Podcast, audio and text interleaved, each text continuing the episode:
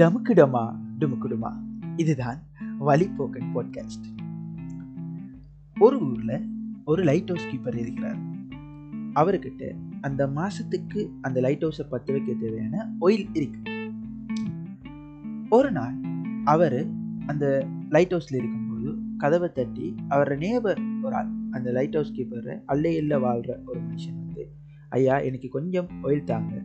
நான் வந்துட்டு என் வீட்டில் கொஞ்சம் லைட்டை பற்ற வைக்கணும். சொல்லி கேட்குறாரு கேட்குறது நேபராஜே ஸோ ஓகே அப்படின்னு சொல்லி லைட் ஹவுஸ் கீப்பர் அந்த ஒயிலில் கொஞ்சம் கொடுக்குறாரு.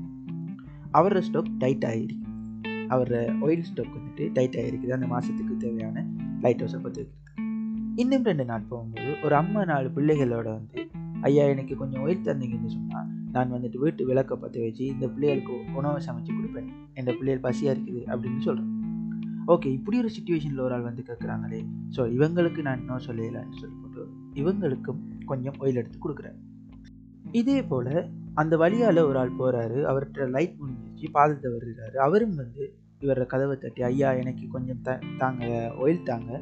நான் வந்துட்டு வழி தவறிட்டேன். நான் இந்த பாதையால் போகிறேன்னு சொல்லி எனக்கு கொஞ்சம் லைட் தேவை. நான் எனக்கு குடும்பம் பிள்ளைகள் சொல்லி வெயிட் பண்ணிட்டு இருக்காங்க அப்படின்னு கேட்குறாரு ஓகே அவருக்கும் கொஞ்சம் ஒயிலை கொடுக்குறாரு. திரும்ப வந்து பார்க்குறாரு தன்னோட ஒயில் ஸ்டாக் முடிஞ்சு இதனால் அந்த லைட் ஹவுஸ் எரியாமல் இருக்குது அந்த லைட் ஹவுஸ் எரியாதனால அதையே நம்பி கடலில் பயணமாயிட்டு இருந்த பல கப்பல்கள் பல போட்கள் எல்லாம் ஒன்றோடு ஒன்று மோதுது வழி தவறி போகுது. இப்படி பல பிரச்சனைகள் நடந்து பல உயிர் சேதங்கள் நடக்குது. ஓகே இப்போ அந்த லைட் ஹவுஸ் கீப்பர் யோசிக்கிறாரு நான் வந்துட்டு இந்த கடமையை மறந்துட்டேன் இப்படி ஒரு விஷயத்தை செஞ்சுட்டேனே இதால் இவ்வளோ பெரிய லொஸ்ட் ஆயிருச்சு அப்படின்னு யோசிக்கிறேன் ஓகே நம்மளும் நம்மளோட வாழ்க்கையில் லைட் ஹவுஸ் கேட்டுக்கலாம் தான் பல இடங்களில் நம்மளுக்கு பிடிக்கலாட்டியும் நம்மளுக்கு செய்ய இயலாட்டியும் அந்த விஷயங்களை அக்ரி பண்ணி அதை செஞ்சு பின்னால் நம்ம பல கன்சிக்வன்சஸை சந்திக்கிறோம்.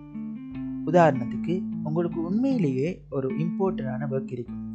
ஆனால் வந்து ஃப்ரெண்ட் கூப்பிடும்போது அவனுக்கு ஏலா அவங்களுக்கு ஏலான்னு சொல்ல இயலாமல் அவங்களுக்காக அதை செய்ய போகணும் வந்து பார்க்கும்போது அந்த இம்பார்ட்டண்டான வேலையை செய்ய முடியாமல் போகும். அதனால் வர பிரச்சனைகளையும் நீங்கள் தான் சமாளிக்க வேண்டும் இதே போல் நம்மளோட வாழ்க்கையில் பல இடங்களில் நம்ம நோ சொல்லலாம். அல்லது சைலண்டாக இருந்ததை கடந்து வரலாம். அல்லது நம்ம ரீசனிங் சொல்லலாம். எல்லா இடத்துலையும் நம்ம ரீசனிங் சொல்லணும். எதுக்காக நான் நோ சொல்லுறேன் என்று சொல்லணும் இல்லை ஆனால் நீங்கள் சொல்ல விரும்புகிற இடத்துல சொல்லலாம். இதுக்காகத்தான் என்னால் இதை செய்ய முடியாமல் இருக்குது. அதை எதிரில் இருக்கிறவர் கட்டாயம் புரிஞ்சுக்கொள்ளும் அப்படி புரிஞ்சு கொள்ளலைன்னா உங்களுக்கே தெரியும் அவர் யார்.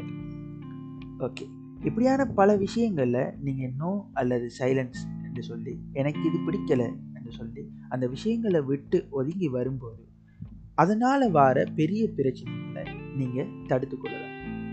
ஃபோக்கஸ் ஆன் ப்ரையாரிட்டி அதாவது உண்மையிலேயே உங்களுக்கு எது அந்த இடத்துல முக்கியமோ அதுக்கு முக்கியத்துவம் கொடுங்க. டம்குடமா டும்குடுமா இதுதான் வழிப்போக்கன் பாட்காஸ்ட் இந்த எபிசோட் உங்களுக்கு பிடிச்சிருந்தா இதை லைக் பண்ணி ஷேர் பண்ணி உங்களோட ஃப்ரெண்ட்ஸோட பகிர்ந்து கொள்ளுங்கள்